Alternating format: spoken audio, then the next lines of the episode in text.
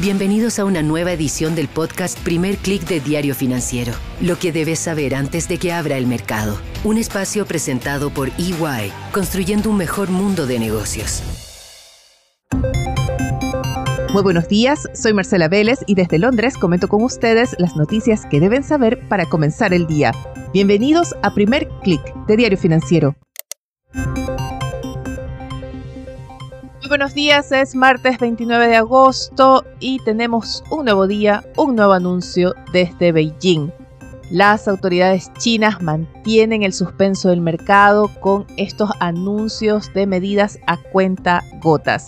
Nada de grandes programas de estímulo, quizás para ir probando en qué punto es suficiente, en qué punto logran recuperar la confianza del mercado.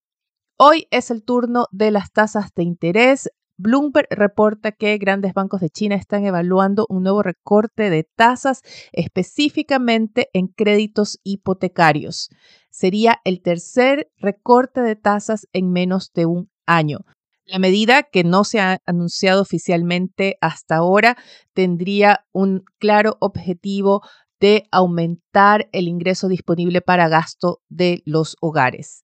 De concretarse la medida también llegaría después de un reporte de una caída de 90% en las colocaciones bancarias durante julio. Estas habrían llegado a su menor nivel en 17 años.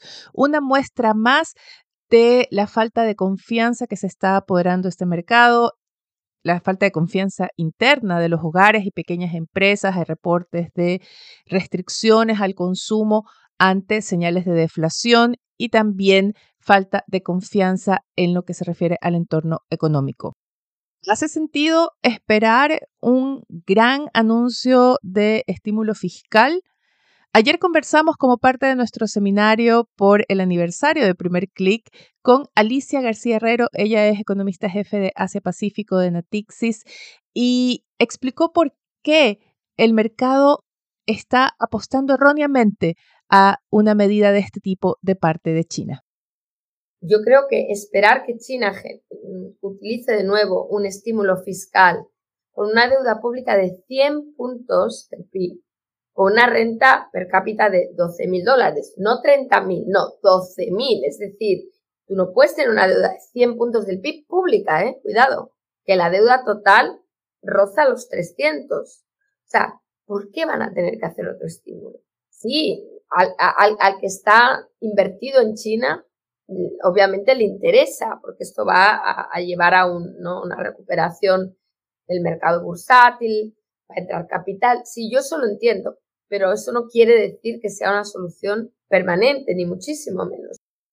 Es un proceso estructural de desaceleración propio de los países que alcanzan un PIB per cápita de 10 mil dólares, es lo que explica Alicia García Herrero. Si se perdieron ayer nuestra transmisión online, pueden ver la grabación en nuestra página de LinkedIn, Diario Financiero, y también pueden leer un resumen de las principales ideas abordadas en la edición de hoy de Diario Financiero en df.cl.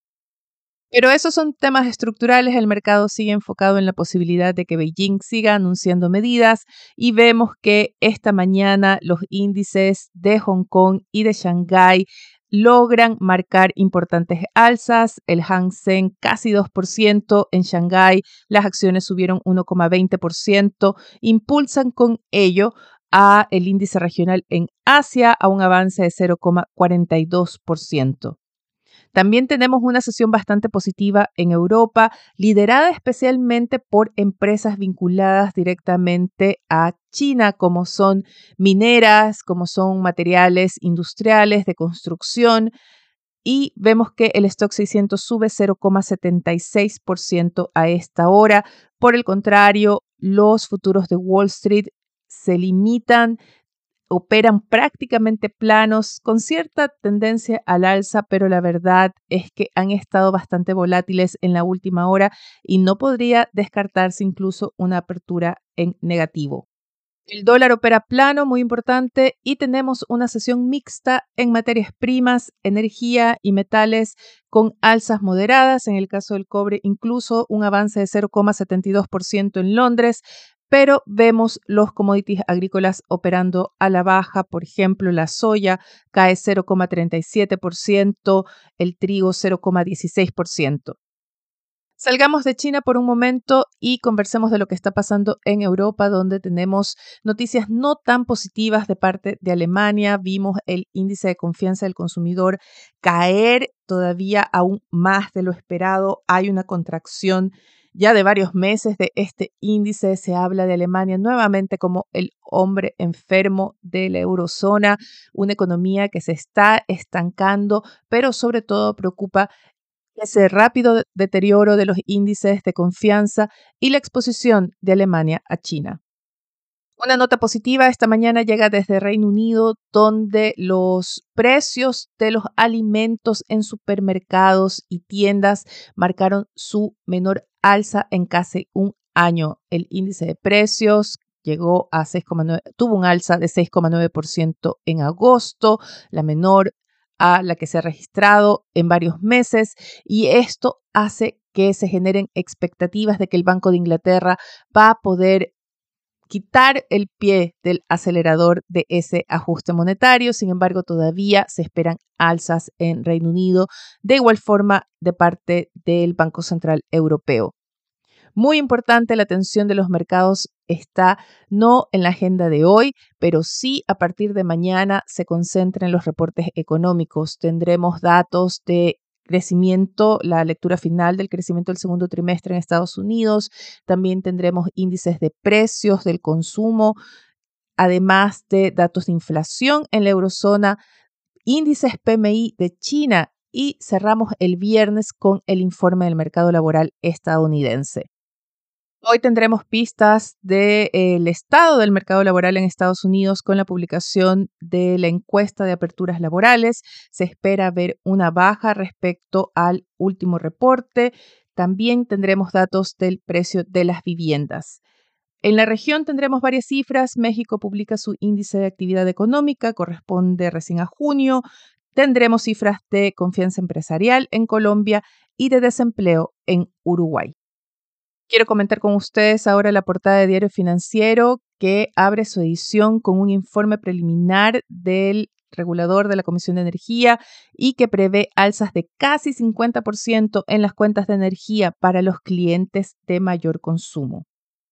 Con esto me despido por ahora. Los invito a que nos acompañen nuevamente hoy a las 11 de la mañana en nuestras conversaciones, parte de esta celebración de nuestro quinto aniversario pueden conectarse a df.cl o a nuestra página de LinkedIn. El tema de hoy es el litio y los materiales críticos, pero enfocándonos en los desafíos de gobernanza y de institucionalidad que conlleva para la región el concentrar el 60% de las reservas de litio mundiales y también la presencia de otros materiales para la transición energética. No se lo pierdan, acompáñennos hoy a las 11 de la mañana.